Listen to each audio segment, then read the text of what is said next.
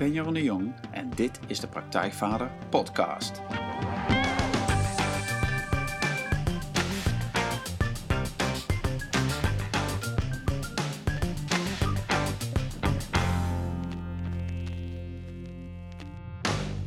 Welkom bij een nieuwe aflevering van de Praktijkvader Podcast. Jeroen hier en goed dat je weer luistert. Vandaag een uh, interview met uh, Gideon de Haan. En Gideon de Haan die begeleidt gezinnen, kinderen en ouders tijdens scheidingen, na scheidingen, maar ook vooral in de fase van nieuwe samengestelde gezinnen.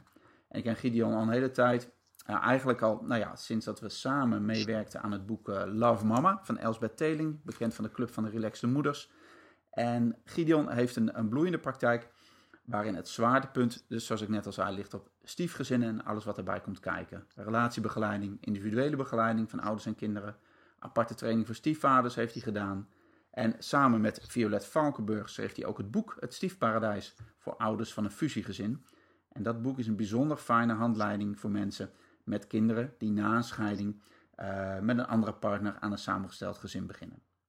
Want waar een gewone relatie al de nodige aandacht vraagt, is dat bij een samengesteld gezin nog veel belangrijker. Volgens de statistieken is slechts 1 op de 3 samengestelde gezinnen na 5 jaar nog bij elkaar. Nou, wat is het geheim van een succesvol samengesteld gezin? Hoe zorg je dat de kinderen bovenaan de prioriteitenlijst blijven staan? En hoe zorg je dat de dingen een beetje lekker lopen tussen de kinderen, je nieuwe partner en jouzelf natuurlijk? Nou, Gideon is daar iedere dag mee bezig, zowel in zijn praktijk als in zijn dagelijks leven met zijn partner en haar twee inmiddels volwassen zoons. En wat zijn zijn eigen ervaringen in een samengesteld gezin? Wat voor situaties komt hij in zijn praktijk tegen? En hoe maakt hij contact met de pubers van gescheiden ouders die hij begeleidt? Dat is ook iets wat hij doet. Um, en wat komt hij natuurlijk tegen bij de stiefvaders, waarvoor hij die speciale trainingen geeft. Maar we gaan het ook hebben over hoe je blijft investeren in een relatie, wanneer het moment van scheiden misschien onvermijdelijk is en hoe je daar op een goede manier mee omgaat. Gideon heeft meer dan 25 jaar ervaring met het begeleiden van mensen en schrijft daar een wekelijkse blog over. Die kun je vinden op gideondehaan.nl, zijn website. Maar ook als je niet in een samengesteld gezin uh, bevindt, zal dit interview genoeg waardevolle informatie voor je bevatten. De liefde in de relatie laten bloeien is voor iedereen wel eens lastig. En Gideon heeft een bijzonder frisse en praktische kijk op relaties. Kortom, genoeg stof voor een interview. Let's go. Gideon, welkom in de podcast. Hi Jeroen, ja, ja welkom. Ja, erg leuk dat je er bent. Um, ja, ik ook. Uh... Mooi. Hey, als aftrap, voordat we echt de inhoud ingaan. Hè, ik geef net die um, soort, soort samenvatting van, van, van wat je doet, wie je bent. Maar als iemand nou aan jou vraagt uh, wie je bent en wat voor werk je doet, hoe zou je dat zelf omschrijven? Doe je dat wel eens? Uh, ja, ik, uh, ik, moet, ik, ik moet, moet, kom eens op tv en dan wordt het ook altijd gevraagd of ik dat in, even in één zinnetje wil ja, zeggen. Precies, ja, En dan noem ik mezelf gezinscoach. Dat is de, de, hoofd, de hoofdnoemer waaronder het valt. Okay. En gezinscoach voor samengestelde gezinnen en gezinnen in scheiding. Ja, helder. Dit ongeveer in één zin. Ja, nou, dat is heel. En kun je daar nog. En de gezinscoach, wat, wat, wat, um, ja, wat doe je dan als gezinscoach? Hè? Wat, wat is de essentie daarvan? Kun je dat zeggen? Ja, dat kan ik zeker zeggen. Uh, de, de meeste mensen komen bij mij omdat, uh, zoals ik zal het even in de woorden van mensen zeggen, hun kinderen het niet doen. Oké. Okay. dus uh, ze komen binnen alsof een kind stuk is, zullen we zeggen. Uh, en heel vaak kom je er dan achter dat het gezin als geheel niet lekker loopt. Dus, uh, dus ik krijg regelmatig ouders bij me binnen en die komen dan binnen, die, die staan dan op, uh, die komen dan in de praktijk zitten en die zeggen dan, en als ik ga, praten met ze, dan blijkt uiteindelijk dat, dat, er met dat kind niet zo heel veel mis is, maar wel in hoe mensen met elkaar omgaan. En dat, dat is een belangrijk ding waar ik het met heel veel mensen over heb. Van, uh, hoe ga je met elkaar om? Uh, wat, wat, lukt er wel, wat lukt er niet? Waar loop je tegenaan? En, en heel vaak zie je wat mensen, volwassenen met elkaar doen, zie je heel vaak terug in het gedrag van de kinderen. en laat dat gedrag van die kinderen nou precies hetgene zijn waar die ouders dan mee worstelen. en daar komen ze dus bij mij. Nou, dan heb je het cirkeltje weer rond. Ja, en hoe, hoe reageren ouders als, als ze erachter komen in die begeleiding dat het probleem misschien niet bij het kind ligt, maar veel meer bij zichzelf? So, regelmatig zijn, zijn ouders uh, uh, die vinden het als je het een beetje op een aardige manier brengt ook, een, ook heel leuk om te, om, of goed om te horen, omdat het ook zijn mogelijkheden geeft om er zelf ook iets aan te doen. maar heel vaak vinden mensen het ook heel confronterend. dat, als je dus, dat ze dus denken van, nou ja, ons kind gaat niet zo lekker. En dat ze er dan achter komen dat dat in hun omgang met elkaar zit. Of in het gedrag wat ze vertonen in de relatie. Uh, in de relatie met elkaar, maar ook met de kinderen. Uh, en dat, nou, er zijn ook mensen die dat regelmatig confronterend vinden. Maar uiteindelijk zijn mensen altijd blij als je het herleidt tot dingen waar ze aan kunnen werken. Ja, en kun je, kun je een voorbeeld geven van iets, van de, van de situatie waar ouders dan mee komen met een kind, iets praktisch, wat, wat mensen misschien herkennen? Nou, een van die dingen, ik, ik begeleid heel veel jongetjes, uh, jongens moet ik eigenlijk zeggen, ik mag geen jongetje zeggen, maar jongens, uh, die bijvoorbeeld op school niet zo lekker draaien. Uh, dat, dat, komt vaker voor. En vooral jongens in de puberteit, zo tussen de, nou laten we zeggen, tussen de, tussen de 12 uh, en de 17. Uh, dat is zo'n periode op school waarin de testosteron natuurlijk flink, flink begint toe te nemen. Op een bepaald moment hebben die jongens hebben 800% meer testosteron dan hun vader. Dat, en dat, en dat ook de, in, begint zich ook te uiten in, de, in, in zo'n gezinssituatie. Uh, en je ziet dat die kinderen vaak in zo tussen de 13, 14, 15, dat is die periode dat ze op school niet zo lekker gaan over het algemeen. Dat gebeurt heel veel bij jongens. Um, dat, dus dat de cijfers wat beginnen terug te lopen, uh, het uitgaansleven wat begint toe te nemen uh, en dan de ouders met de handen in hun haar zitten. En als ze dan ook in die periode ook nog een samengesteld gezin zijn waar allerlei bloedgroepen door elkaar gemixt worden, dan heb je heel snel ingewikkelde gezinssituaties. Uh, maar die ouders komen bij mij en die, en die komen dus met zo'n jongen bij me en dan zit er zo'n slungel in zo'n stoel, die, die zit je dan aan te kijken met iets van, nou, ik weet niet wat, wat, wat we hier gaan doen, wat jullie hier gaan doen, maar voor mij hoeft dit helemaal niet. En dan twee van die ouders erbij die iets hebben van, uh, nou ja, dit doet hij dus altijd. Uh, wij verliezen het contact. En dat is dan een belangrijke vraag. Zo van, uh, hij zegt zo weinig. dat, we weten niet waar hij mee bezig is, maar we zien wel dat het niet goed gaat. En we hebben ook af en toe het idee dat hij niet zo blij is. Nou, dat is een veel voorkomende vraag die ik in de praktijk krijg. dat ouders dus met, of een van de ouders of allebei de ouders met zo'n vaak wat weerbarstige puberjongen bij, bij me op bezoek komen. Ja. Ja. Ja, zo mooi. Nou ja, mijn oudste zelf, die, die is 14, zeg maar. En die, uh, die, zit, die begint daar net een beetje zo in te komen. In dat, uh, dat uh, nou ja, weer barstige. Maar ik kan me voorstellen, gewoon al in onze gezinssituatie, dat ik ook hoef te denken: ja, maar waar zit hij nou? En waar is hij mee bezig? En, en soms krijg ik een heel verhaal en soms helemaal niks, zeg maar, dagen achter elkaar. Ja. En, maar um, heb jij dan um, iets, kun je dan, ja, natuurlijk kun je dat, maar want dat is jouw werk. Maar wat is dan een, uh, wat doe jij dan met die ouders? Of wat zeg je tegen die ouders? Wat kunnen zij doen om dat uh, contact te herstellen? Of is, dat, of is dat niet nodig? Of gaat dat vanzelf? Of wat, wat zouden ze moeten doen? Nou, een van de dingen die ik heb, uh, er is een hele bijzondere relatie altijd tussen, tussen moeders en zoons. en als het dan nog een stiefmoeder is, wordt het nog ingewikkeld. Maar laten we even moeders en zoons nemen in eerste instantie.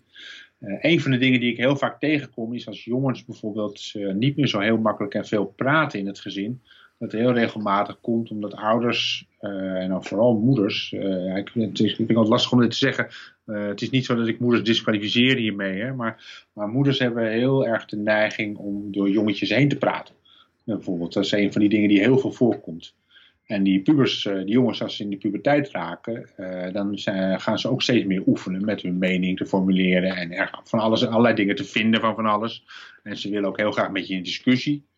Uh, en een van de dingen die ik merk is dat moeders bijvoorbeeld wel heel veel willen weten van hun zoons, maar op het moment dat ze ze een vraag stellen, dan mogen die jongens over het algemeen drie woorden zeggen en daarna maakt een moeder de zin af, of ze gaat er doorheen praten, of ze gaat het ontkennen.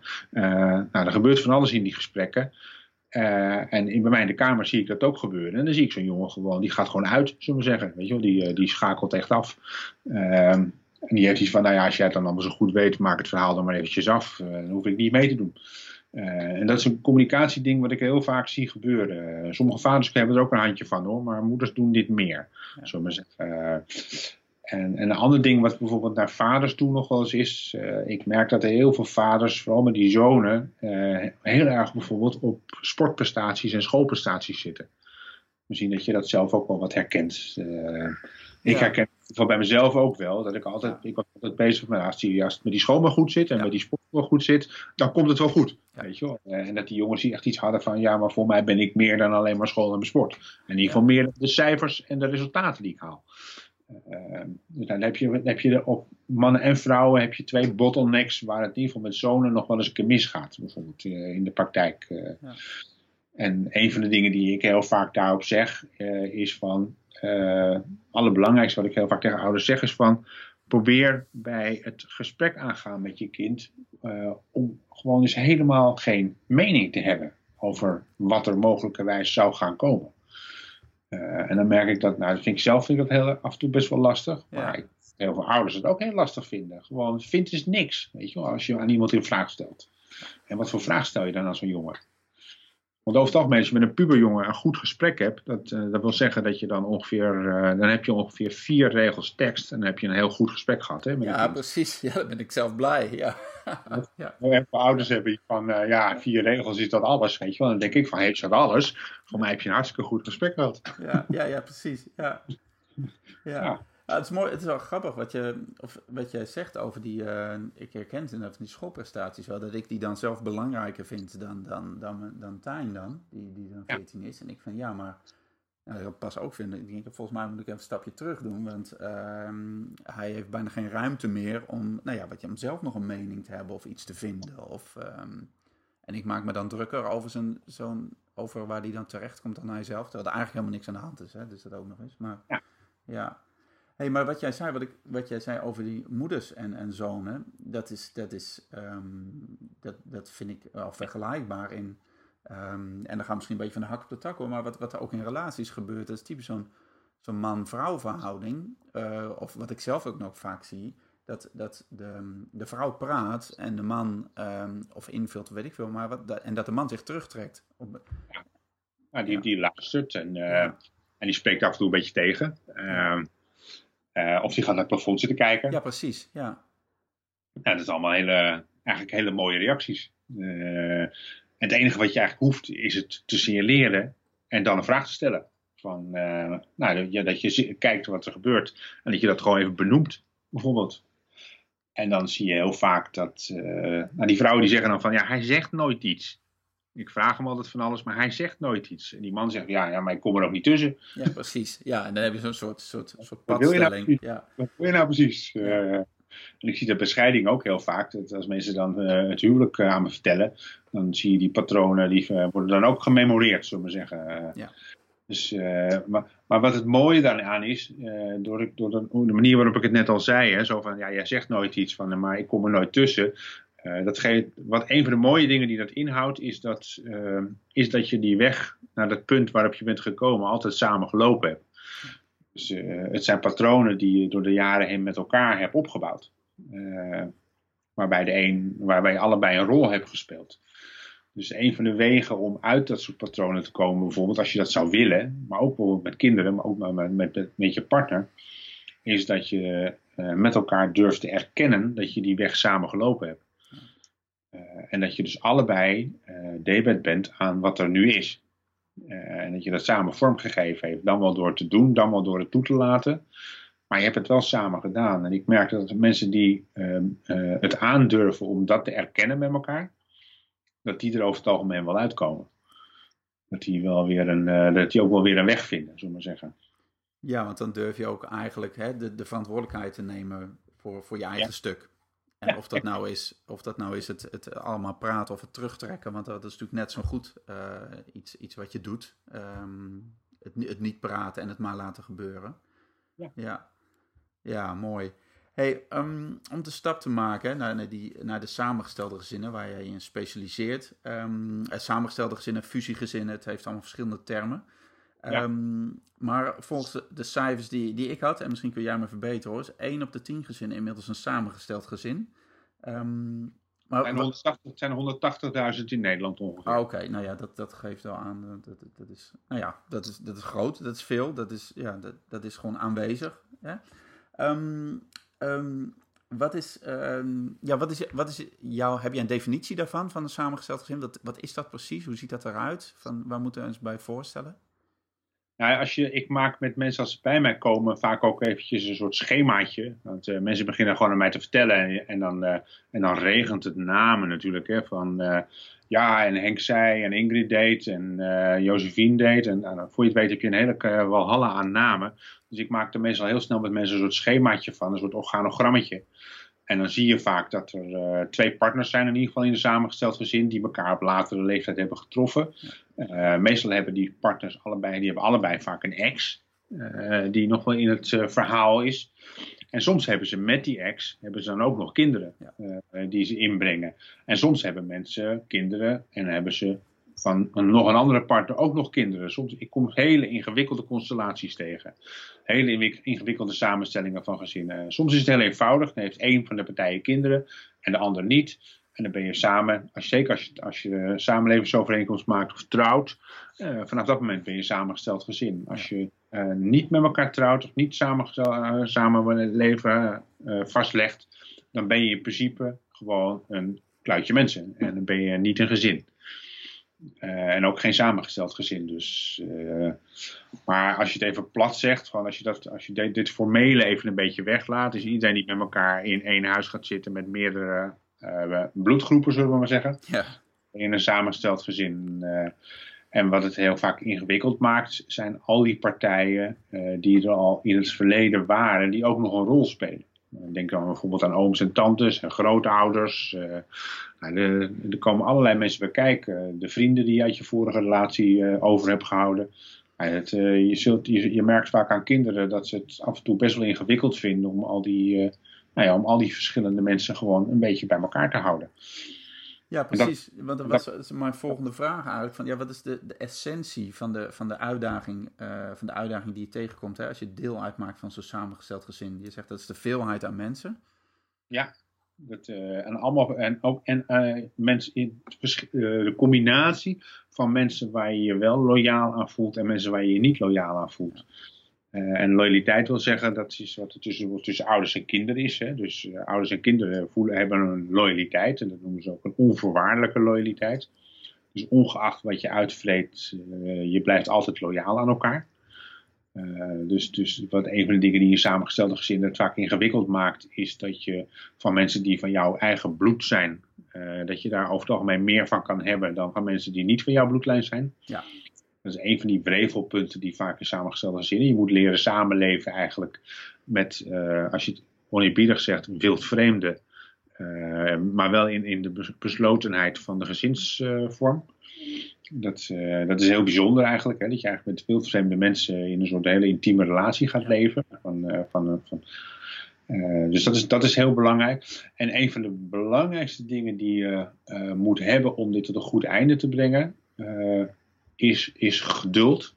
Dat is een hele belangrijke, want de, sommige dingen moeten ontstaan en dat kan je niet afdwingen. Um, en met geduld heb je, hoor je natuurlijk ook wel de factor tijd erin. Hè. Je, moet ook, uh, je moet het ook wat tijd gunnen. En, het is, en ik vergelijk samengestelde gezinnen wel eens een beetje met chemie. Hè. Dus een beetje zoals de, zoals de scheikundeles op de middelbare school dat je proefjes deed met allemaal eh, stofjes die je bij elkaar deed. Uh, en de ene keer had je een uh, geweldige mooie paarse vloeistof. En de volgende keer heb je een ontploffing. Um, ja. Ja. Dus hetzelfde gezien ook. Je moet niet bang zijn voor ontploffingen. Of een ontploffing ja, hier en daar. Het moet natuurlijk niet altijd ernstig zijn. Maar ga ervan uit dat in samengestelde gezinnen het regelmatig even knettert. Ja. en dat dat heel normaal is eigenlijk. Dus dat dat niet raar is. Nee, maar dat, dat vraagt dan dus ook veel van de, hè, van, van de ouders die, die zo'n samengesteld gezin aangaan. Want het initiatief ligt natuurlijk bij de ouders of bij hè, de, of een van de ouders en een nieuwe partner, en niet bij de kinderen zelf. Dat die eigenlijk uh, ja, ook zo'n beetje zo weten waar ze aan beginnen of zo. Want, want, ja, dat, ja. dat, is, dat is ook heel lastig. Dat, ja. uh, heel goed dat je dat aanhaalt. Uh, want dat is een van de dingen die ik zelf dus heel belangrijk vind. Uh, ik denk dat je aan een samengesteld gezin, dat je aan de, aan de voorzijde, dus bij het starten ervan, um, veel beter moet nadenken over uh, wat je met elkaar wil afspreken, wat je met elkaar voor doelen wil stellen, dan als je in je eerste relatie bij elkaar komt. Dan heb je in principe alleen maar met je partner te maken. Ja. En dan ben je gewoon twee, twee, verliefde, twee verliefde jongelingen die tegen elkaar aanwaaien en het heel leuk hebben met elkaar. maar in zo'n samengesteld gezin heb je om te beginnen al de lastige, lastige situatie dat je als ouders hartstikke verliefd bent, maar die kinderen niet. Ja kinderen die komen uit, uh, heel vaak uit een situatie waar ze van alles verloren hebben. Dus uh, bijvoorbeeld de andere ouder en uh, het principe van het gezin. dus die kinderen die komen vooral, die gaan daar vooral in met iets van ja, het is niet meer wat het was. En die ouders zijn heel erg verliefd op elkaar. Dus die, die, dus die zitten op twee totaal verschillende eilanden heel vaak. Ja, nou, en, daar moet je een soep koken samen. Ja, ja, precies. En nou ja, je hebt dat boek geschreven natuurlijk, het Sief Paradijs. Maar wat, wat is dan, uh, hoe begin je, hoe zou je daaraan kunnen beginnen op zo'n manier dat je, ja, dat je een zo groot mogelijk ja, slagingskans hebt, zeg maar. Zodat je er wel uitkomt met z'n allen. Nou, de eerste stap is dat, uh, wat ik heel vaak tegen ouders zeg. Uh, ik, ik krijg af en toe ouders die nog in de hele prille fase zitten. Die hebben elkaar leren kennen. Die zijn aan het nadenken over of ze misschien iets met elkaar samen zouden willen. Okay. Ehm, en oude, die ouders, eh, soms krijg ik die ouders bij mij, tegenwoordig steeds meer. Want die komen dan bij mij en die willen dan wat ze noemen een stiefouderschapsplan maken. Dat is een beetje het ouderschapsplan wat je met scheiden wel doet. Hè? Dat je gaat nadenken over wat je met de kinderen wil. Ja. En het stiefouderschapsplan is eigenlijk iets wat je aan het begin van een samengesteld gezin eh, zou moeten maken met elkaar. Ja. Eh, dus dat je een plan maakt met van hoe, je, hoe je zelf samen denkt, uh, bijvoorbeeld over opvoeden, over uh, belangrijke beslissingen in het leven, wat je samen wil, hoe het gezin eruit ziet. Maar dus van die ouders die komen dan bij, maar die zeggen van nou, we hebben elkaar ontmoet en we vinden elkaar heel leuk en we hebben wel het idee dat we wel samen verder willen. Uh, hoe zou jij ons adviseren om dat nou, hoe zouden we dat nou aan de kinderen moeten duidelijk maken? Nou, dat is een van de belangrijkste stappen die, uh, die ik mensen aanraad, is van als je bij elkaar bezoek komt in eerste instantie, want je woont niet, natuurlijk niet meteen met elkaar in één huis.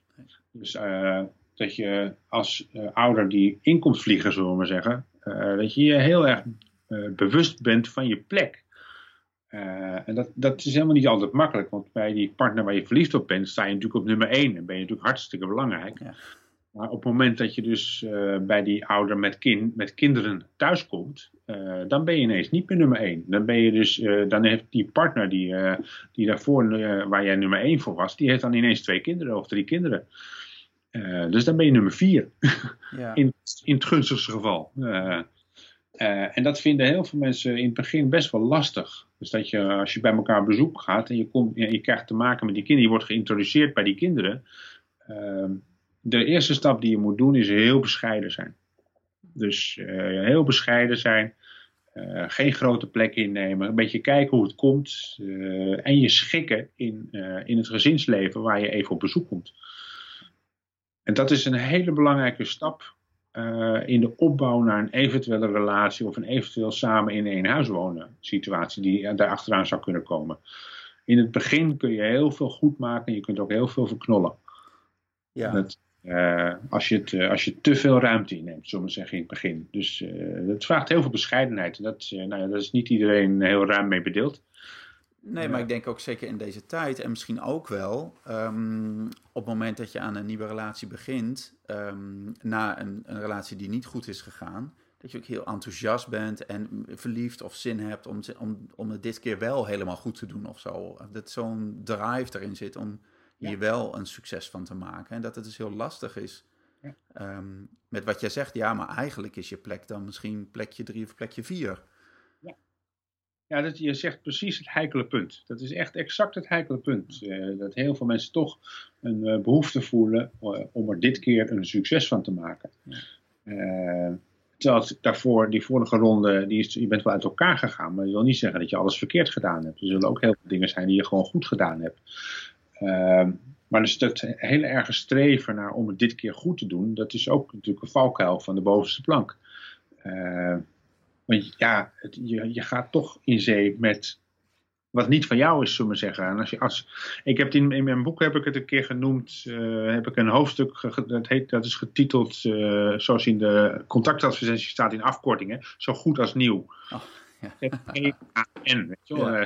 G.A.M. Zo goed als nieuw. En dat is eigenlijk wat een samengesteld gezin is. En die, die workshop voor vaders die ik ooit georganiseerd heb, die was ook daarop geënt. Uh, dat ging er heel erg aan dat je met tweedehands materiaal een glanzende bolide wil bouwen of een mooie toren wil bouwen.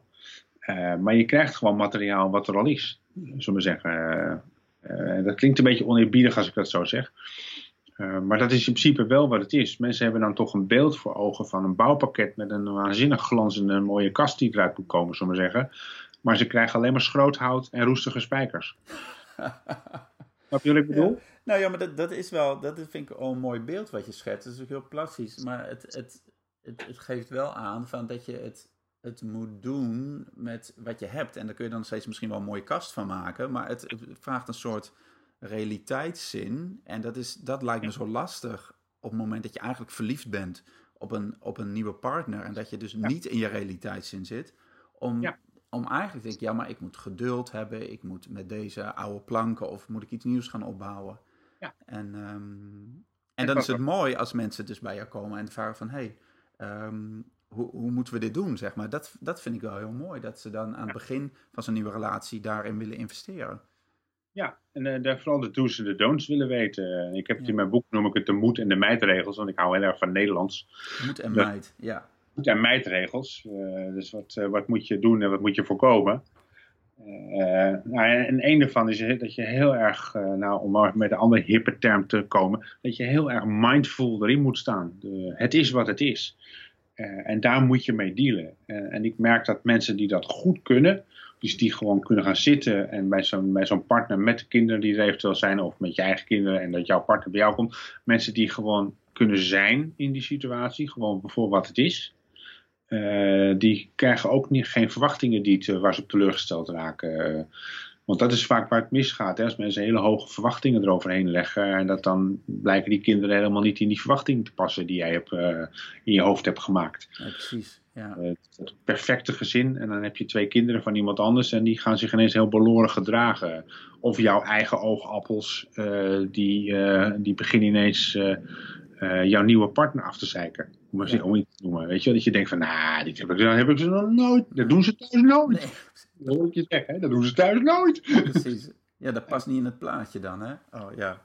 Maar dat is wel, dit is wel de realiteit. Uh, en soms zit hem dat in hele subtiele dingen. Uh, dat je hoeft maar één opmerking verkeerd te maken en je kunt bij kinderen van voor weken verknollen. Dat, dus als je bijvoorbeeld eh, een van de klassieke instinkers die, uh, die in ieder geval de stiefkant van de stiefouders uh, in het verhaal wil maken, is dat ze uh, zich soms het recht toe-eigenen om even iets, op, iets opvoederigs te zeggen tegen de kinderen van een ander. nou, je kan je de opmerking voorstellen die je dan om je oren kan krijgen. De opmerking is dan wel, ja, je bent mijn vader niet. Ja. ja. en hebben die kinderen nog gelijk in ook? Ja, en wat zeg je dan? Moet je dat dan als, als, als stiefouder, um, moet, je dat dan, moet je je daar dan niet mee bemoeien? Is dat je, moet, je, zou het eigenlijk moeten voorkomen. Dus je moet voorkomen dat je in die situatie komt. Dat is het meest handige. Ja. Uh, ik roep altijd tegen stiefouders, uh, als stiefouder, uh, je hebt de maximale positie die je zelf kunt verwerven, is, is die van een goede vriend of goede vriendin. Ja. En, dat, en, dat is, en, dat is, en dat is op zich een hele benijdenswaardige positie als je dat bereikt. Uh, want ouders kunnen dat over het algemeen niet hè, bij, hun, uh, bij hun eigen kinderen. Je moet geen vrienden van je kinderen worden, want dan zijn ze hun ouders kwijt. Ja, ja. Dat, uh, maar als je stiefouder, heb je die, heb je, heb je die, kan je die positie dus wel hebben. Je kunt een goede vriend zijn, maar je bent geen opvoeder. En als je toch iets opvoeders wilt doen, dan zul je dat in heel nauw overleg moeten doen met de ouders van de kinderen. die moet jou eigenlijk ruimte en mandaat geven om iets te mogen zeggen. Ja dat is ook meteen zo'n punt, dan kom je weer terug bij die relatie, uh, waar jij ook al zo op geënt bent, hè, zo van de relatie van die ouders. Uh, dus dat betekent dus dat die ouders heel goed moeten opletten uh, de, de, ruimte die ze hun partner bieden in dat gezin. Van, van wat, nou ja, creëer maar mogelijkheid dat mensen ook mee mogen doen, zullen we zeggen. Ja. Ja, ja ik, vind, ik vind het wel fascinerend hoor. Want ik denk ook als ik, dat, als ik jou zo praat, het lijkt me ook van als je dus um, als, als stiefouder dat stapje terug kunt doen. Ja. En dat je ook niet van jezelf op hoeft te voeden, zeg maar. Dat is, dan is het eigenlijk ook wel. Dan kan er ook een soort ontspanning in komen. Ja, ja en je kunt soms een hele mooie, mooie rol hebben. Ik ben zelf stiefvader van twee jongens. Ja. En uh, een van de dingen die, uh, die, die, uh, die, die, die, bescheidenheid, die heeft me regelmatig heel veel moeite gekost. Ja. Ik, ben, ik, ben, vanuit mijn opvoeding niet super bescheiden opgevoed. daar heb ik ook veel last van gehad in mijn leven, zeggen, want het zit, zit, ook wel eens in de weg. Als je niet gewoon op, op gezette momenten gewoon even een stapje terug kunt doen. Ja. Maar met die jongens is me dat redelijk goed gelukt. En ik vond het af en toe heel lastig dat ik over dingen niet mee mocht doen. Maar ik had het, de, het voordeel wat het mij heeft opgeleverd, is dat die jongens mij over heel veel punten in vertrouwen namen. Eh, over dingen die ze tegen hun moeder niet vertelden. Okay.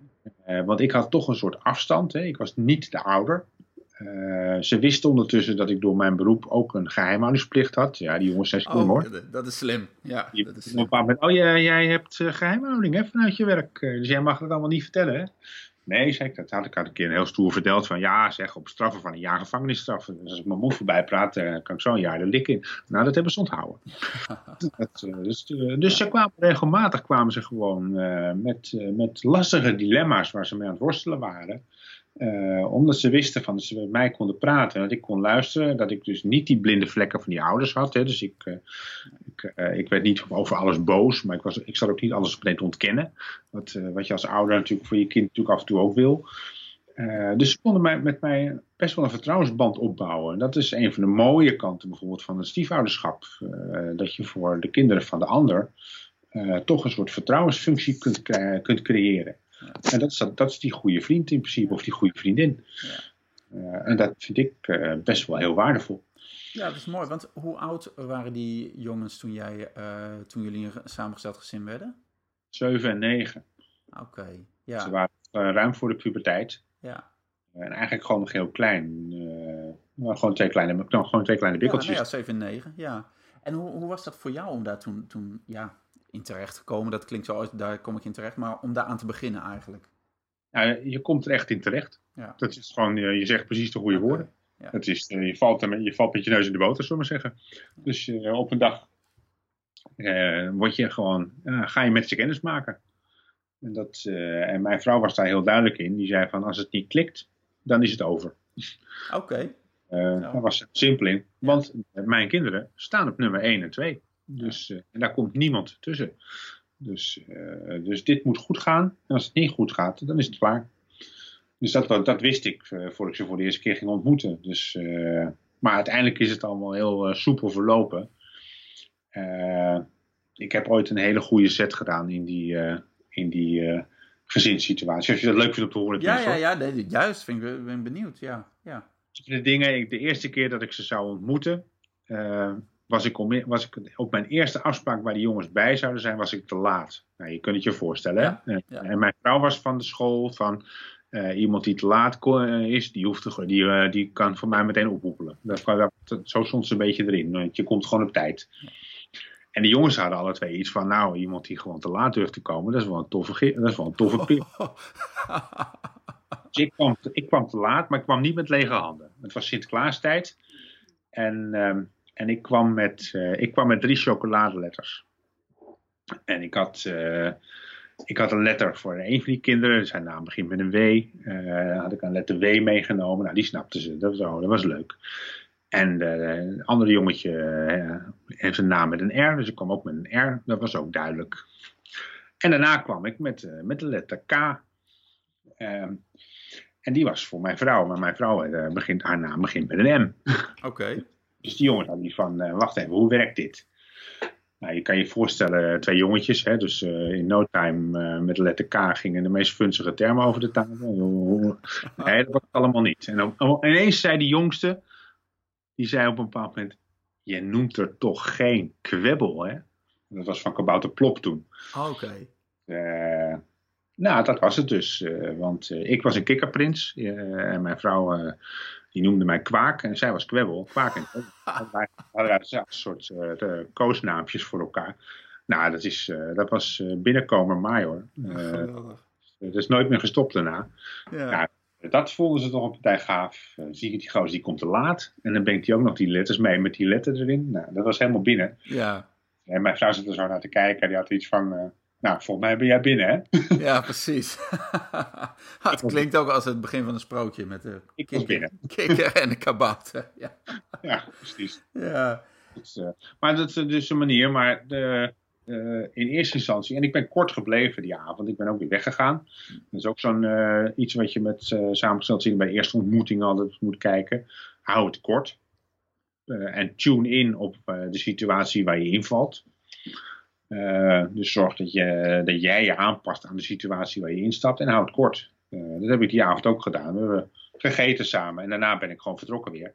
Ja. En uh, was de ontmoeting voorbij. Op die manier blijft het ook bescheiden. en dan kan je daarna de volgende stap doen. en dus in, op die manier denken, dat je dus gewoon iedere keer in kleine stapjes denken, waarbij er veel ruimte is om te wennen, zullen we zeggen. Ik denk dat dat heel belangrijk is als je wil, samen wil onderzoeken of het zou kunnen lukken. Ja, en dat is wat ik aan moet denken, van ook gewoon in bredere zin, zeg maar. Wat jij vertelt, ja, maar het gaat dus niet om jou. Ehm, ja, het gaat ook wel om jou, maar het gaat dus, als je zegt, ja, maar ik ga op tijd weer weg.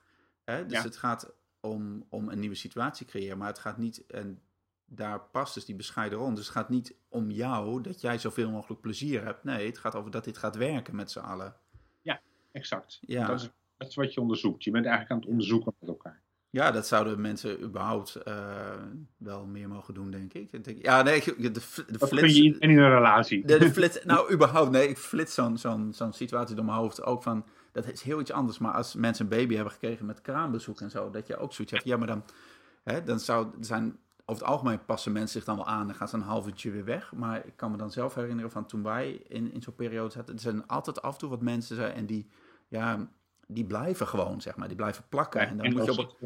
En dan moet je op een gegeven moment gewoon, moet je gewoon zeggen, ja, nu is het genoeg geweest, zeg maar. En dat, ja, nou ja, dat, dat, daar moest ik aan denken. Maar dat, dat, zo'n bescheidenheid, dat is fijn, ja.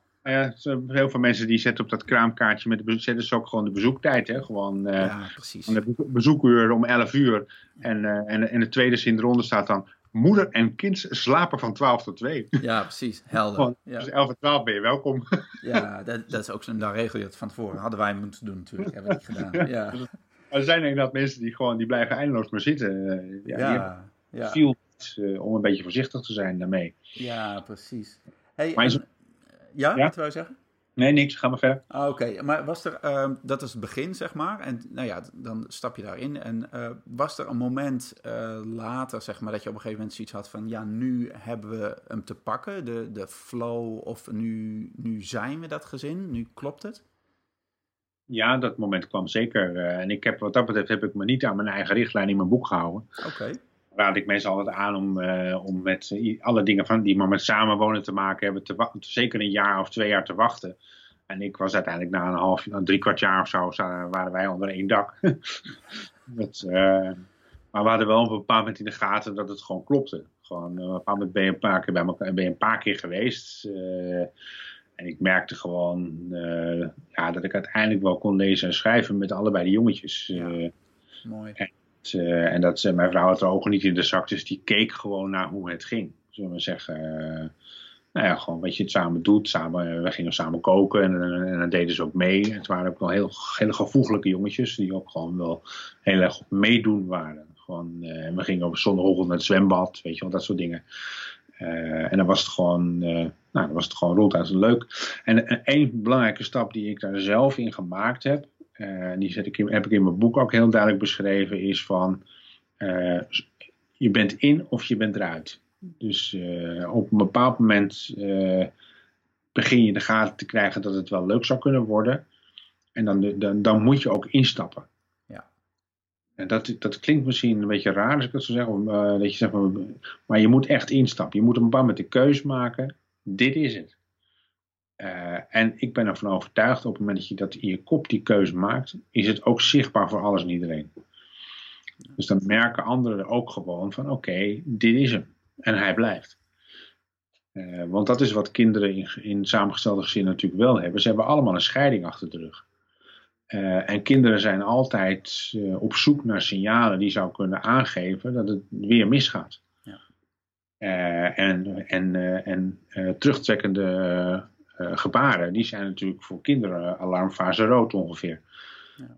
dat jij dus gewoon minder begint te komen, dan is het wel het idee van oké, okay, is dit ook eindig. Ja. en ik denk dat je dus op een bepaald moment in zo'n samengesteld zin het succes heel erg een hand kan helpen als je op een bepaald moment heel duidelijk met elkaar besluit, wij vinden elkaar leuk en wij gaan ons best doen. Dus we gaan ervoor. Dat, ja, je gaat ook echt, je gaat niet met één iemand commitment aan, maar je gaat met, ook in jouw geval, met die twee jongens ook een commitment aan. Ja, ik heb bij de jongens om de hand van hun moeder gevraagd. Oh, echt waar? Ja, en ze hebben ook eigen ringen gehad op de trouwerij. Oh, geweldig. Oh. Uh, en, en, ook een eigen toespraak van de trouwambtenaar. Oh, wauw. Dus, uh, dus, ze hebben een, een, absoluut een rol gehad. Uh, ja. En hoe en, vonden ze dat? Dat, ze, dat zij daar zo bij betrokken werden? Of dat, hoe ging dat? Dat jij, ik ben benieuwd, hoe ging dat? Ging jij, jij ging je vrouw ten huwelijk vragen, maar je deed dat via de jongens of met de jongens eerst? Nou, ik heb op een bepaald moment uh, tijdens een etentje, we woonden toen in Almere uh, in dat jaar, want daar heb ik, mijn vrouw woonde in Almere toen ik leren kennen. Um, en op een bepaald moment waren we ergens eten en toen zij eventjes naar de wc was, heb ik aan, hun, aan hun toestemming gevraagd daar aan tafel. Uh, dus toen, de, toen zij terugkwam, uh, joelden die kinderen ook door de zaak van... Uh, mama, mama, we gaan trouwen. Oh, geweldig. en, en, en durfde je vrouw... Ja, nee, ja, die, ja die, het is je vrouw, dus je bent getrouwd, zeg maar. Maar hoe, hoe vond zij dat? Ja, ja de vraag... Die, zij vond het geweldig. Ja. En we hadden dit ook, zij, zij zit heel erg zelf ook zo in elkaar. Dat, dat, nou ja, nogmaals, zoals hij de eerste keer al had gezegd: van als het tussen jou en de kinderen niet klikt, dan is het over. Uh, dat, daar, daar, is ze heel strikt in. Uh, dus dat was in die situatie ook. Van ja, dit gaat alleen maar gebeuren als dit gewoon met ieders goedkeuren is. Uh, en dit was dan alleen nog maar de veilige partijen, zullen we zeggen. zij en de kinderen. Ja. Nou moet je natuurlijk ook gaan kijken naar, naar exen en zo. Die daar in zo'n verhaal een beetje erin vlecht. daar zul je ook iets mee moeten. Dat is ook een van de dingen waar je, als je het hebt over succes van samengestelde gezinnen dan is het van uh, hoe weet je de exit te integreren in het verhaal. Het, uh, dat is niet makkelijk. Nee, maar ik, ik las dat, dat is een mooi interview van jou, van, uh, las ik, um, dat jij, waarin je vertelt dat je dus nadrukkelijk ook een band bent gaan opbouwen met, met de vader van de jongens. Ja, ja dat is mijn initiatief. Ja. Uh, ik heb het aangezwengeld. Ja. Uiteindelijk wou hij het ook, natuurlijk. Uh, maar ja, als je uh, in, al die relaties is natuurlijk altijd een partij die weggaat en een partij die achterblijft. Uh, en je merkt heel vaak dat mensen die achterblijven niet altijd meteen staan te springen om met alles en iedereen vriendjes te worden. Nee. Ja. Dat, uh, er moet natuurlijk ook een hoop pijn weggezet worden en ook een hoop verdriet weggezet worden en verlies. maar ik had zelf iets van, op een bepaald moment waren die kinderen gewoon regelmatig bij ons over de vloer. Bij mij en mijn vrouw over de vloer. Dus ik was, of ik was bij haar. Uh, dus, dus die kinderen, die, uh, op een bepaald moment gaan ze ook over je praten. Uh, en dat gaan ze ook bij, hun, bij de andere ouder doen. Dan gaan ze toch over je praten. en dan zou ik het heel vervelend. Ik, ik had zelf iets van, dan zou ik het heel vervelend vinden als die andere ouder mij dan niet kent. Weet je ja, dat precies. ik ja. die vreemde meneer ben waar ook over gepraat wordt. dus ik had iets van, nou, ik wil, dat ik, ik wil in het hoofd van, van haar ex, wil ik geen vreemde meneer zijn. Dan wil ik gewoon uh, Gideon zijn uh, en een gezicht hebben. En dat hij ook weet wie ik ben uh, en waar ik voor sta. En, en dat ik oké okay ben. dus dat ben ik gaan opzoeken. Dus ik heb hem uitgenodigd om een pizzaatje te eten samen. Oké, ja. en dat was op zich aan de ene kant een hilarische bijeenkomst. Aan de andere kant ook wel een beetje een moeilijke bijeenkomst. Het ging allemaal niet zo vanzelf. je moet best wel je stoute schoenen aantrekken om daar nou te gaan zitten. Nou ja, dat geloof ik ook, ja. ja. ja. Uh, en het begon wat ongemakkelijk, uh, natuurlijk met wie is wie. Uh, en uiteindelijk, nou ja, aan het einde van de avond kan je elkaar een hand geven en dan ben je in ieder geval bekende voor elkaar. De, ja. en dat, dat hebben we nog een paar keer herhaald daarna. En we, en, we, zijn niet super dikke vrienden geworden hoor, maar dat hoeft ook helemaal niet. Soms gebeurt dat wel, maar bij ons gebeurt dat niet. maar dan ben je gewoon wel met elkaar, gewoon ben je een clubje. En vlak erachteraan uh, waren we dermate on speaking terms dat we, want de jongste uh, van de kinderen, die wilde op een bepaald moment op een zondagochtend, wilde die gewoon uh, met iedereen die die kende zijn verjaardag vieren. Ja. Dus daar zaten ze allemaal op zondagochtend om negen uur aan het ontbijt. Zo. Dan was ik wel blij dat ik al die, die, die opa en oma en die vader en, en, en andere mensen erbij, dat ik die allemaal wel eventjes in de ogen had gekeken en een handje had gegeven. Ik ja, stond met, precies. Ja. Ik stond ik stond met grootvader langs de voetballijn, bij de, de oudste voetbalde. En grootvader hield van voetbal. dus die stond langs de lijn. En dan stonden wij samen langs de lijn naar het voetbal te kijken van zijn kleinzoon en mijn stiefzoon. en dat schept dan een band. Weet je wel? dus het investeren in al die relaties ja. Ehm, kan heel veel uitmaken. Je kunt heel veel dingen voorkomen daarmee. Je kunt heel goed aftasten met elkaar wat je speelveld is, hè, wat mensen wel en niet prettig vinden. Ehm, maar je kunt ook kijken wat ze wel prettig vinden en dat dan ook doen.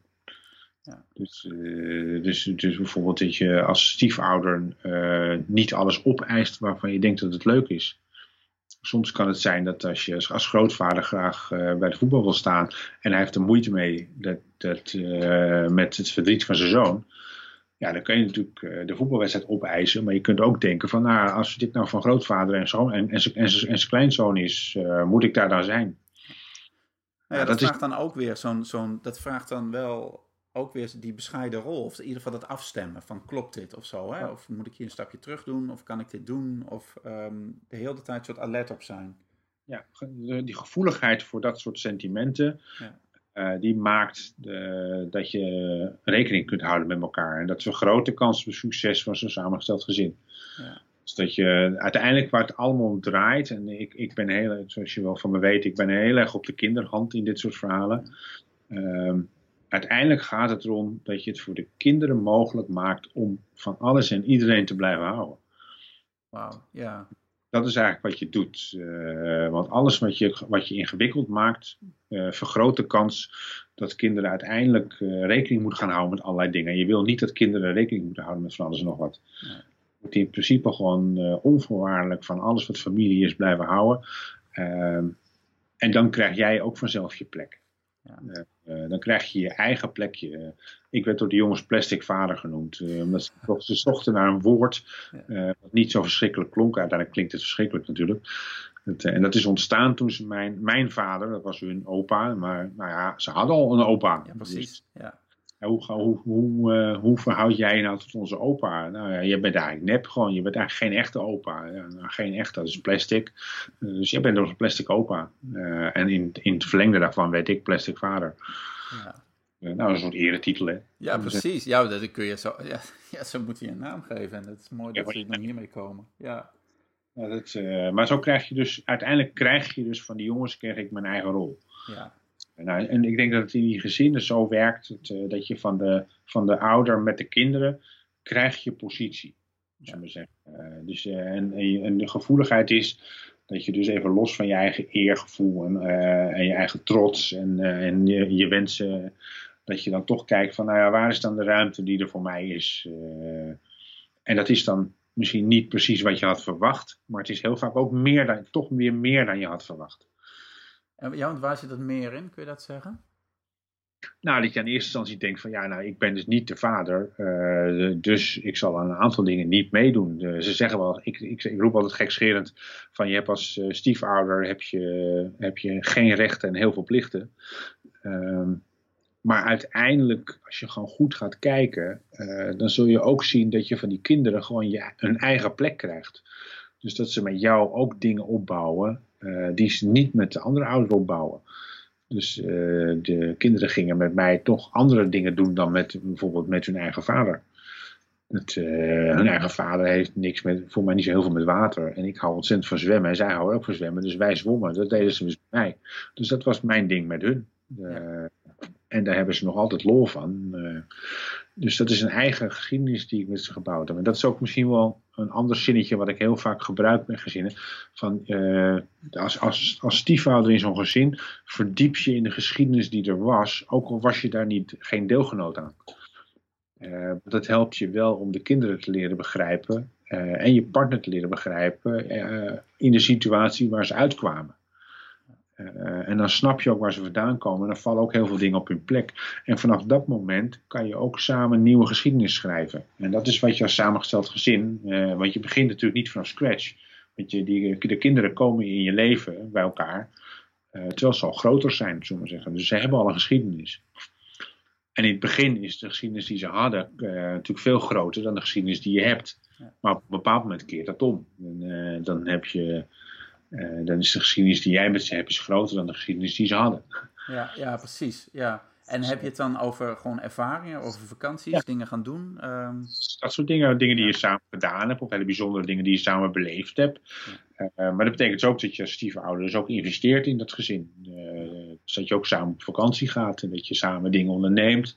En dat je kijkt of je met kinderen bijzondere dingen kan doen. en niet alleen maar highlights natuurlijk, ook hele gewone dingen. Ik bedoel, ook het zondagochtend maken is ook een ding wat je samen ja, doet. Precies, ja. En, en wat ik, ja, ik ben een vent natuurlijk. Hè, dus wat ik als man heel vaak heb. en ik had, ik had toevallig twee jongens, ik had geen meiden, dus daar kan ik niet over praten. Dus daar weet ik ook niet zoveel van. Maar met die jongens, wat ik heel veel deed, ik, ik maakte ze deelgenoot bijvoorbeeld in het klussen in het huis. Ik klus in het huis, we hebben een oud huis, dus er moet veel aan gebeuren. Ja. Dus uh, ik ga met de jongens samen, gaan we de dakgoten leeghalen. Dus huppakee, samen de ladder op. In eerste instantie ging ik de ladder op, hielden zij hem vast. En na een tijdje, op, hij is een jaar of 15, 16, ja, weet precies, je Ja. Dan Tom, en dan hou ik de ladder vast en dan gaan zij omhoog. Ja, dat is mooi. Dat zijn mooie dingen. Ja. Samen, samen de verantwoordelijkheid voor, voor, iets als een dakgoot leeghalen, de blaadjes eruit halen, uh, zodat het niet gaat lekken. Weet ja. je wel, uh, samen deurtjes schilderen, even, even of een kippenhok bouwen in de tuin. ja. Huisdieren. Huisdieren. Fantastische fonds. Als je niet allergisch bent, dat wens ik je.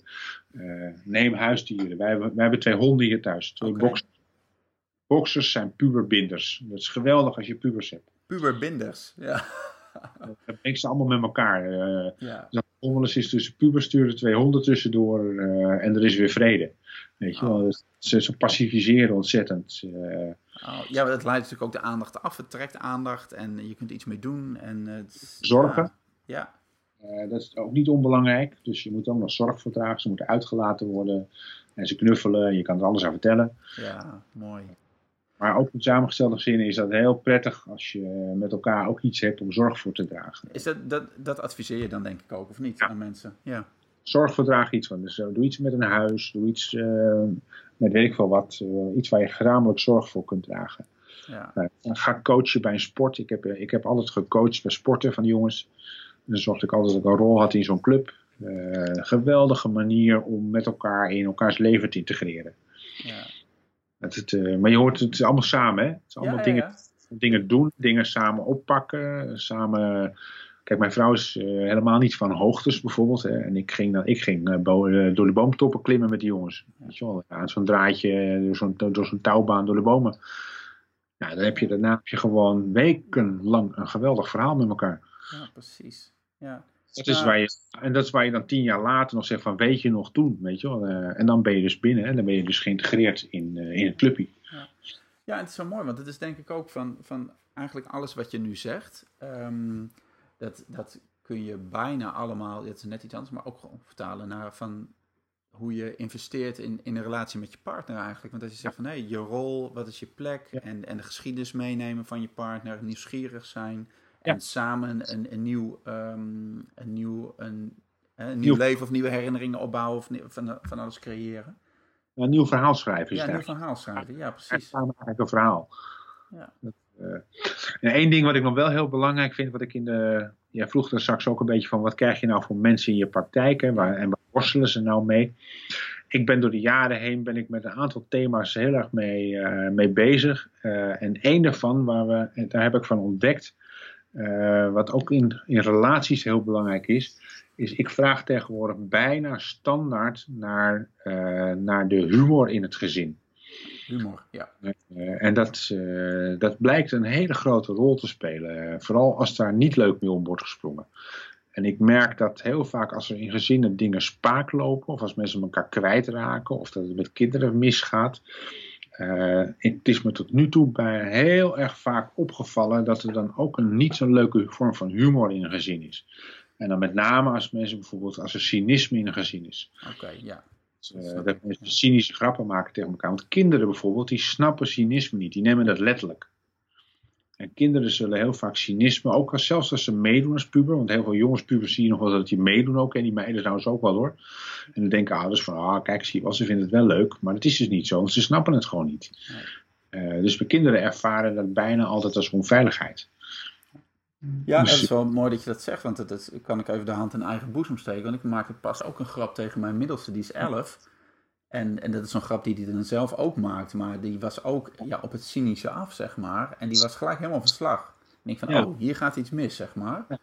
Ja, dat, eh, zeker als, het- als het richting afzeiken gaat. Dus afzeikhumor, dat is bij, in sommige gezinnen heel erg gangbaar. Ja. Zeker als er heel veel mannen in huis zijn, dan, wordt, eh, dan worden er harde grappen gemaakt. Ja, ten koste van elkaar, hè? Ja. Ja, en ik merk dat als je dat doet, dan, eh, dan verstomt het gezin letterlijk.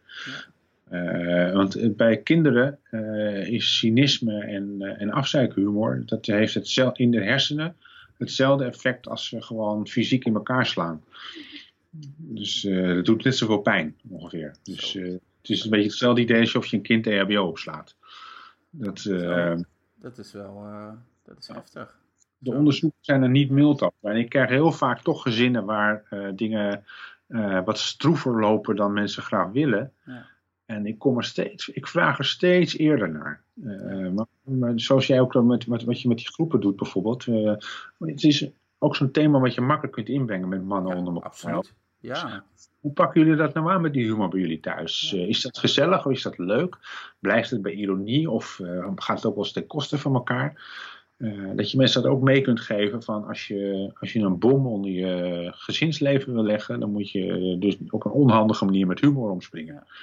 Ja. En terwijl ook, ook tussen partners natuurlijk. Als, als je over elkaar grappen maakt die eigenlijk niet, ja, die ten koste gaan van elkaar. Ja, dat, nou ja, dat is al geen liefde natuurlijk, maar dan, ja, dat dat is ondermijnend. En het lijkt in eerste instantie grappig. En heel vaak zie je mensen nog wel meelachen, maar dat is toch een beetje als boer met Ja, kiespijn. precies. Ja. Ehm, en, eh, als je, en, het is, en het is veranderbaar. Dus het is echt zo'n ding wat je met elkaar echt kunt aanpakken. En ik merk dan vaak dat, eh, dat het ook meteen verandert in zo'n gezin. Dat, dat heeft vanaf dag één dat mensen daar serieus op gaan letten, heeft dat meteen een positieve wending. Dus op het moment dat mensen daar dus gewoon mee stoppen, dan verandert meteen de sfeer in huis. ja, en hoe doe je dat dan? Hoe, eh, dat vraagt iets van bewustwording natuurlijk, maar hoe kun je, die, hoe kun je dat omdraaien? Dat, je, dat de humor weer leuk wordt of echt leuk? Nou, er is dus, bij humor is het heel vaak, zeker als het ten koste gaat van elkaar, is er altijd de partij die het bokje is. Ja. Eh, dus een van de eerste dingen die ik met ouders doe, maar dat doe ik met, überhaupt met alle gedrag in gezinnen. Eh, een van de eerste dingen die ik aan mensen vraag is van eh, wat, wat, wat ze zouden willen. Hoe zou je allemaal van los van elkaar willen dat het is? En als je die meningen met elkaar inventariseert, dan kan je daaruit ook wel distilleren welke doelen je met elkaar wil stellen. Ehm, en als je dat doel stelt, dan kun je de volgende afspraak met elkaar maken. En dat is namelijk van dat je aan elkaar eh, belooft dat je aanspreekbaar wil zijn op je gedrag. En dat is eh, niet altijd leuk, want het kan ook wel eens heel confronterend zijn. Ehm, maar als je met elkaar afspreekt dat je elkaar mag aanspreken op gedrag en dat er dan echt geluisterd wordt, eh, dan, dan kan je de ander gewoon ook, dan kan je elkaar ook helpen om dingen te veranderen. Dan moet je wel, dan moet je, dat is bijna een cursus op zichzelf, hè, dat je Ja, ook een precies. Ja. Ja, maar hoe zeg je dat dan tegen iemand op een leuke manier? Nou, ik, ik zeg altijd tegen mensen, en daar heb ik met pubers eh, ben ik daar altijd heel erg eh, duidelijk in. Ik, ik vraag aan alle pubers die last hebben van iemand altijd van, denk je dat die ander de, vanochtend uit bed gestapt is eh, met het idee dat hij boven op jouw ziel moest gaan staan? Oké. Nee, nee, natuurlijk niet, zegt iemand dan. Nou, dus, dus eigenlijk kunnen we er met z'n allen van uitgaan dat de meeste mensen niet de bedoeling hebben om iemand anders heel veel pijn te doen. En als je dat durft te geloven, eh, dan durf je ook dingen aan te kaarten met elkaar. Want dan weet je gewoon van iemand bedoelt het niet zo, maar hij doet het wel. En als je aanspreekbaar bent eh, naar elkaar, dan eh, mag je mensen dus aanspreken op het gedrag wat ze laten zien en wat het effect is bij jou. En dat is een hele respectvolle manier Ja, precies. Ja. tegen je te zeggen van ik vind het niet zo leuk wat je doet. Ja, het is heel helder. Ja.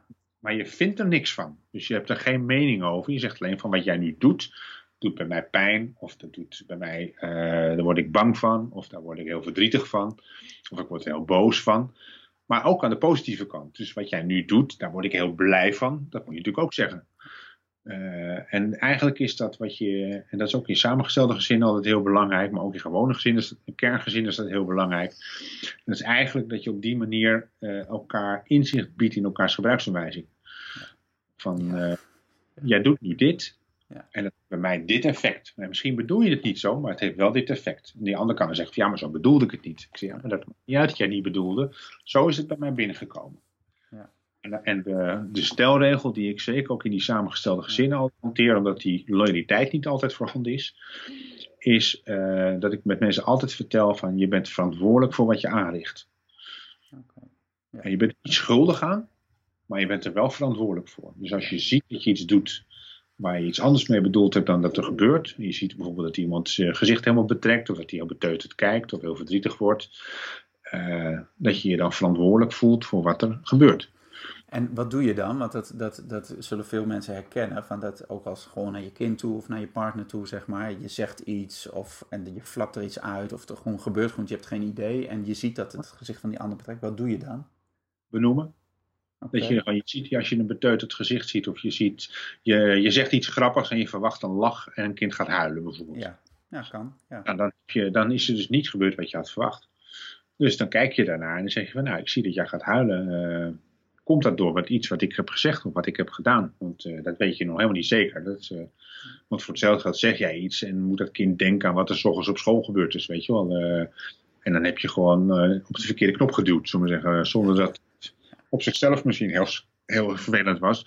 Maar je moet, daar moet je er ook niet al te snel iets van vinden. Maar gewoon heel, gewoon heel goed kijken naar wat je ziet. Zeg, nou, ik zie dat je heel verdrietig bent. Wil je me vertellen hoe dat komt? Uh, en kinderen durven je dat wel te vertellen. Die zeggen, ja, nou, die, eh, die kutopmerking die je net maakte. Pardon, uh, mag niet schelden in jouw vlog natuurlijk. Oh, dat, dat, mag wel hoor. Dat krijgt zo'n zo'n 18-plus tekentje erbij waarschijnlijk in iTunes. Maar dat weet ik niet. Ja dat, nou, die doet, bij mij best, die doet bij mij best wel pijn. Ja, precies. En dat je dan daarna denkt van, oké, okay, ja. Nou, dat is niet zo leuk om te horen, maar ik ben wel blij dat je het zegt. nou ja, maar dat vraagt dus ook inderdaad dat je, dat je kijkt eerst zonder het verhaal in te gaan. En dat is het aanspreekbaar zijn. Ja. Dat, dat is het aanspreekbaar zijn. Dus dat je het niet overheen balst.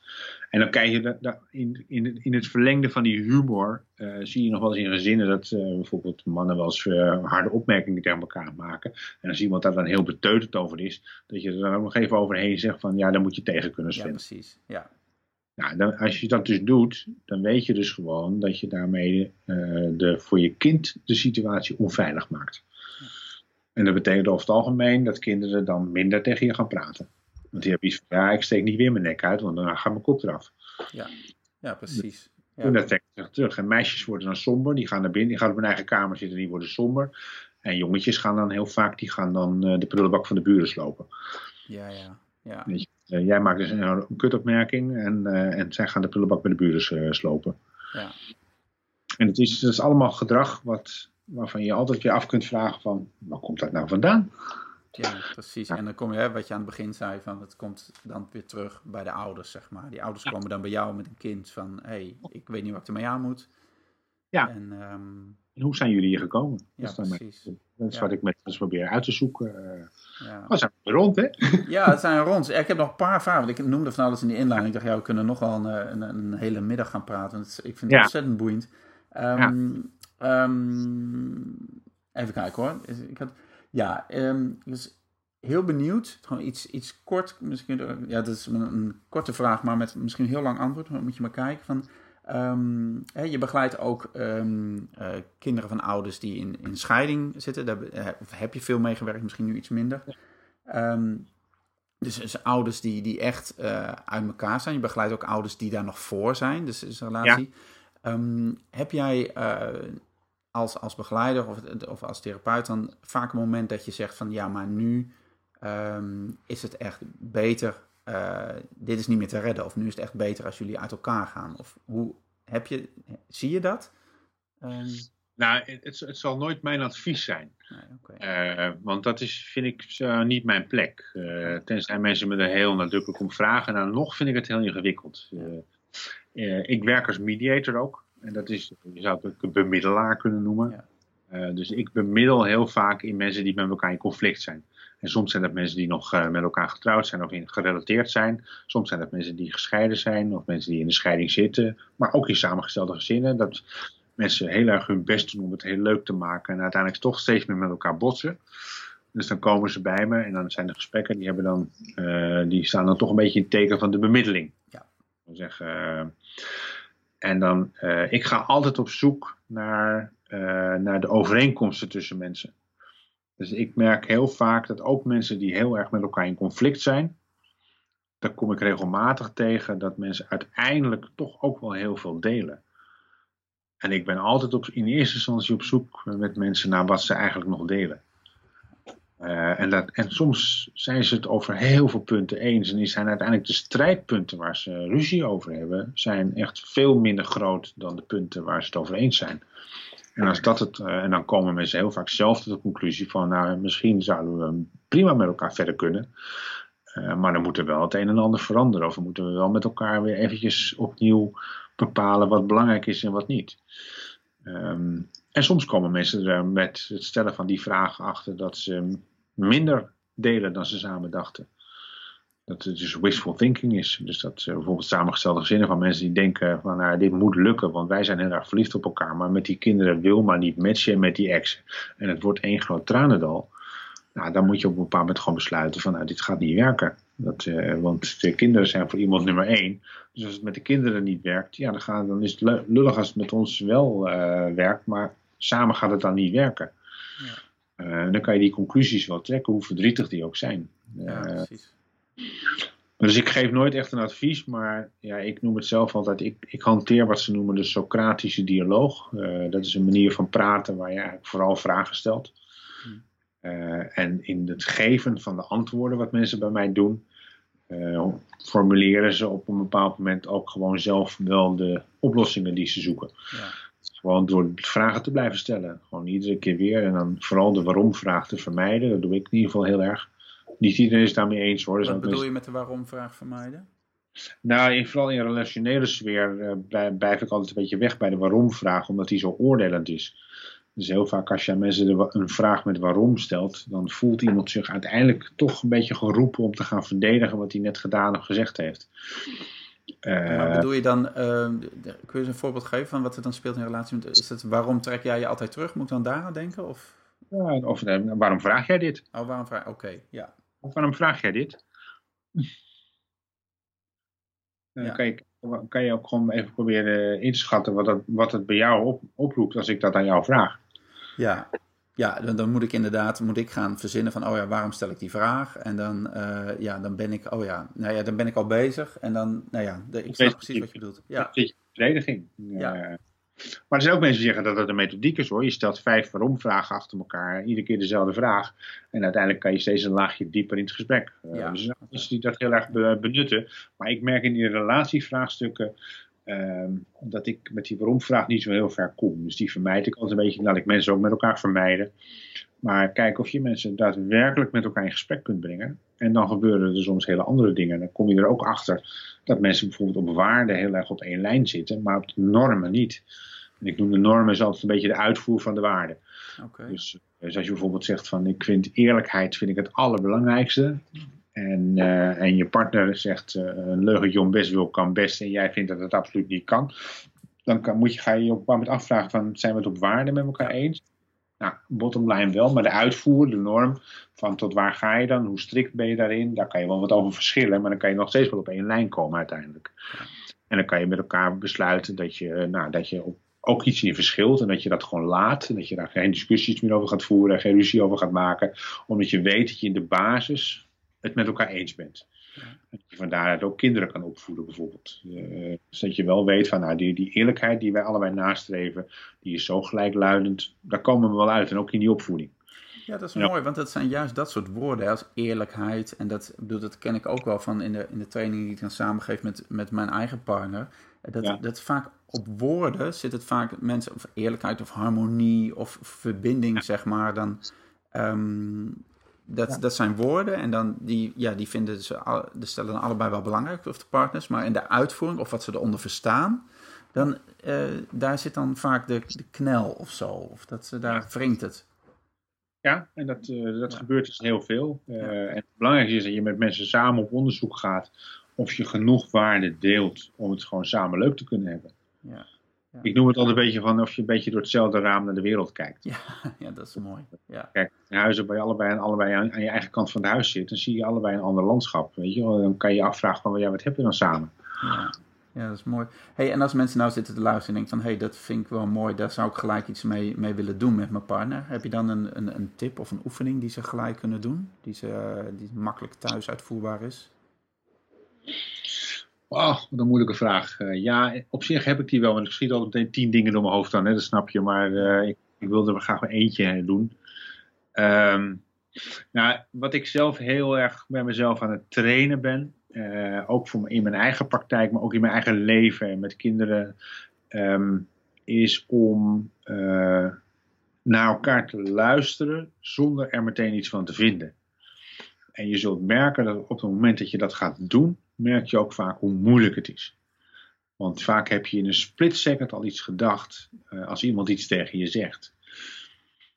Uh, en dat kleurt het gesprek. Dus als iemand tegen jou iets zegt of iets doet, dat je uh, oprecht verbaasd durft te zijn en nieuwsgierig naar wat die ander beweegt om te doen wat hij doet. En dat je dan een vraag stelt zonder dat je probeert om meteen daarin je eigen antwoord te leggen. Ja. Uh, en dat is, dat is een oefening die heel veel mensen met elkaar kunnen doen. Uh, dat je werkelijk naar elkaar luistert. Uh, en jezelf ook kunt forceren om vooral vragen te stellen en niet van alles te roepen. Ja, niks in en, te vullen. Ja, ja. En, de, en dan eens kijken waar je dan uitkomt. En dat zou kunnen betekenen, en dan kom je toch weer bij de bescheidenheid van het begin ook uit. Hè? Dat betekent dat je uiteindelijk dat je zelf uit je eigen middelpunt stapt. Dit zeg ik heel vaak in de praktijk tegen ouders. Van stap eens uit je eigen middelpunt. Uh, ga eens gewoon uit het midden. Ga eens aan de kant staan en kijk eens naar wat er gaande is. Zonder jezelf in het middelpunt te zetten. Uh, en jezelf in het midden zetten kan op heel veel manieren. Hè. Dat kan zijn door heel aanwezig te zijn, maar dat kan ook door heel veel aandacht naar je toe te trekken. Uh, er zijn heel veel manieren waarop je jezelf in het middelpunt kan zetten. Uh, en op de momenten dat je dat niet doet, en met kinderen is het ook heel belangrijk om dat regelmatig te doen, dan ineens zie je wat die ander doet en wat hij bedoelt. Uh, uh, en het levert je namelijk onwaarschijnlijk veel informatie op. Ja, ik zie het ook gelijk voor me. Ik denk, dit is ook echt zo'n beweging die je kunt maken. En ik denk, oké, okay, maar dat is fijn om ja, die, ja, die, die bescheidenheid eigenlijk. Die zegt nou even eruit stappen en even een afstandje te kijken. En ik ben niet de belangrijkste, maar er zijn hier nog meer mensen. Ja, ja mooi de Dalai Lama heeft daar een, uh, ook zo'n, uh, al bijna, is bijna een cliché geworden al. Hè?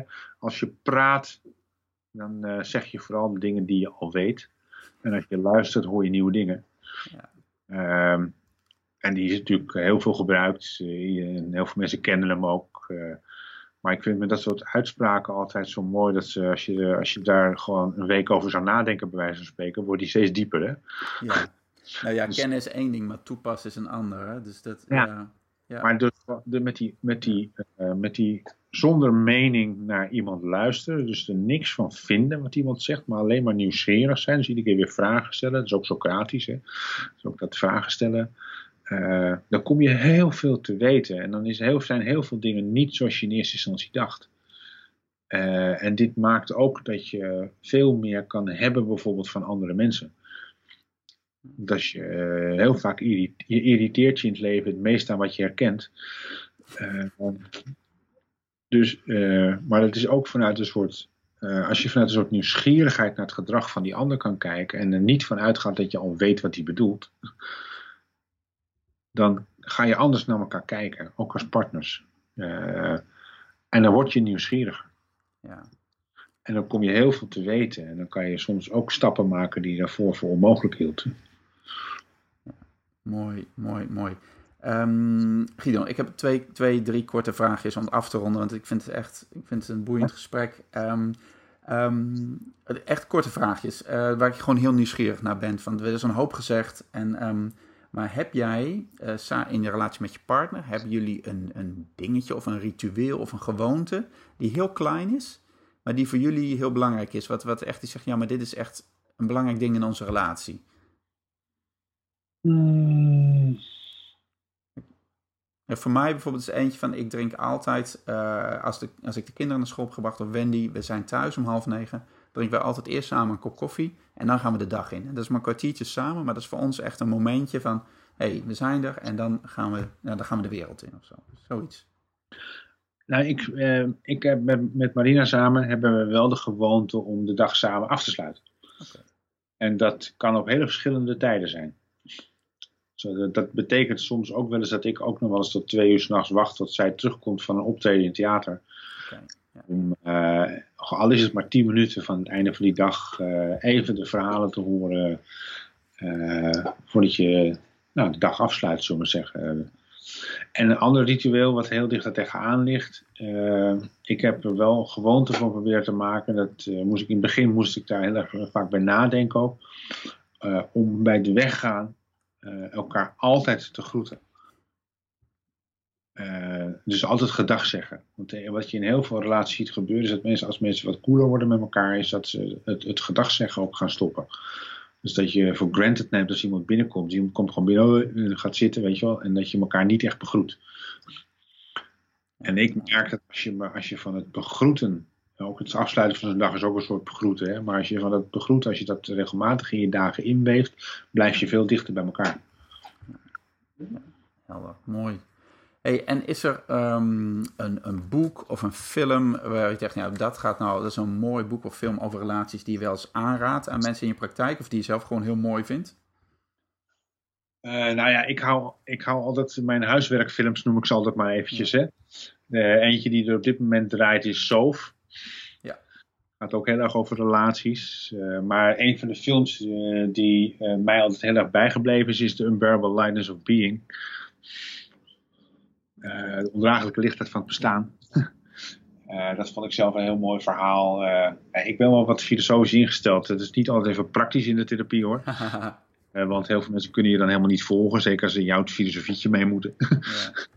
Maar ik hou, ik hou wel van die filosofische dingen en ook wel een beetje over de zin van het bestaan dingen. Um, maar alles waar de, dat mindfulle denken in zit, uh, dat is tegenwoordig heel erg in. Hè? Uh, ik heb niet zo snel een boek of uh, meteen boeken en films paraat hoor. Al die dingen waar de mindfulness in zit, het, gewoon, het, het is wat het is, zullen we maar zeggen.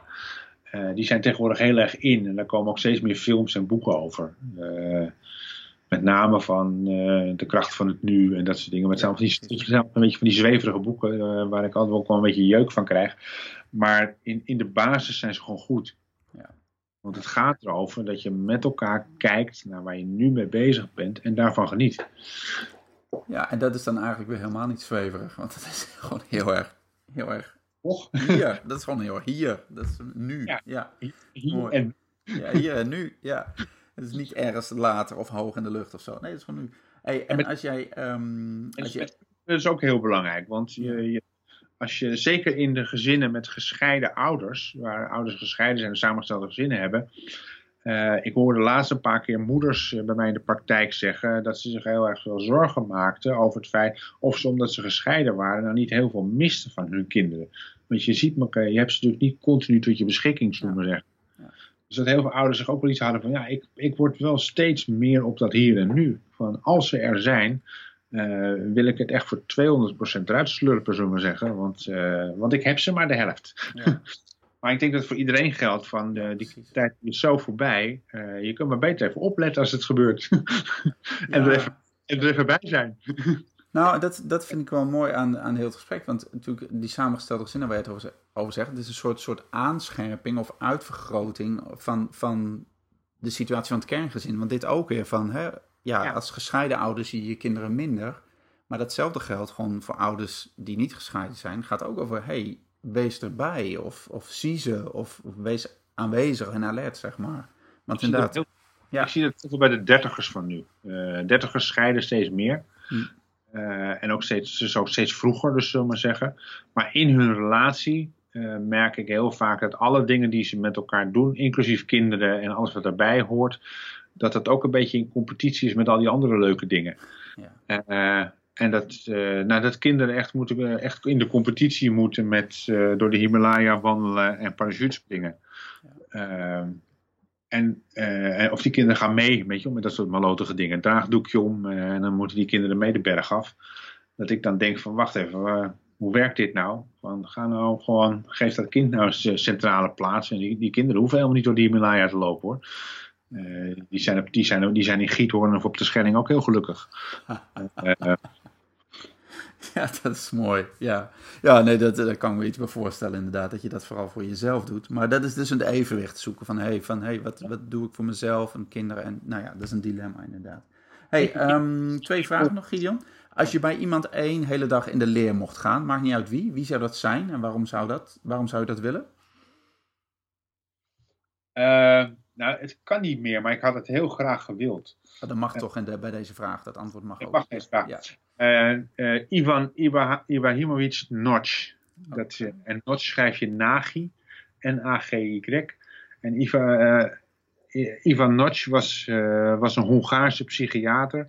En die heeft, dat is de grondlegger van de contextuele therapie. Dus dat is de grondlegger van de leer dat je, je gedrag van nu heel erg verklaard wordt door wat je op je ouderlijke erf meekrijgt. Okay. Uh, en dat mensen in het hier en nu veranderingen ook niet kunnen doorvoeren als ze op het ouderlijke erf niet dingen doorvoeren. Dus dat je je ook uh, door je anders te verhouden tot je ouders, wordt de, is, de, is de sleutel naar veranderingen in het hier en nu doorvoeren. Ja. En Ivan Ibrahimovic Notch, die heeft hele mooie boeken tussen geven en nemen geschreven, onder andere. Uh, en, in en, in Nederland heeft hij een navolger, en dat is Else Marie van de Erebeemt. Oh ja. En dat is een ontwikkelingspsycholoog, uh, die met een soort, ze ziet eruit als een soort uh, lieve grootmoeder, maar die gewoon helemaal zonder oordeel gewoon geweldige dingen kan zeggen over de dynamiek van gezinnen. nou, en dat soort mensen, ja, die, daar word ik heel erg warm van. Dat, ja. Uh, die hebben zoveel ervaring. En ondertussen heb ik zelf ook wel redelijk wat ervaring. Besef ik me af en toe. Ja. dat, uh, dat, je, nou, dat is wel zoiets van als je met die mensen op mag trekken. Uh, dan krijg je gewoon door met ze te zijn. Krijg je al heel veel inzicht. Ja. Gewoon inspirerend. Ja, ja precies. Hey, en dan als we alle bescheidenheid dan even overboord gooien voor de laatste vraag. Als jij um, ergens in Nederland een billboard neer mocht zetten op een willekeurige plek, waar zou je hem neerzetten en wat zou erop staan? oh mijn god. Ja. ja, het was allemaal zo nederig en mooi, maar dit, je mag nu één keer mag je knallen, Gideon. Ja. Oh, je bedoelt, ik moet iets van mezelf erop zetten? Ja, nou ja, wat je, je mag, mag alles, alles mag, alles mag. Ja. We hebben net van die mooie dingen gezegd over het hier en nu en zonder mening en zo. Ja, uh, precies. Ja. Uh, uh, dus dat zou ik eigenlijk wel iets, zoiets zou ik er wel op willen hebben. Hm. Dat, de Socratische dialoog, zullen we maar zeggen. En waar zou ik hem neer willen zetten?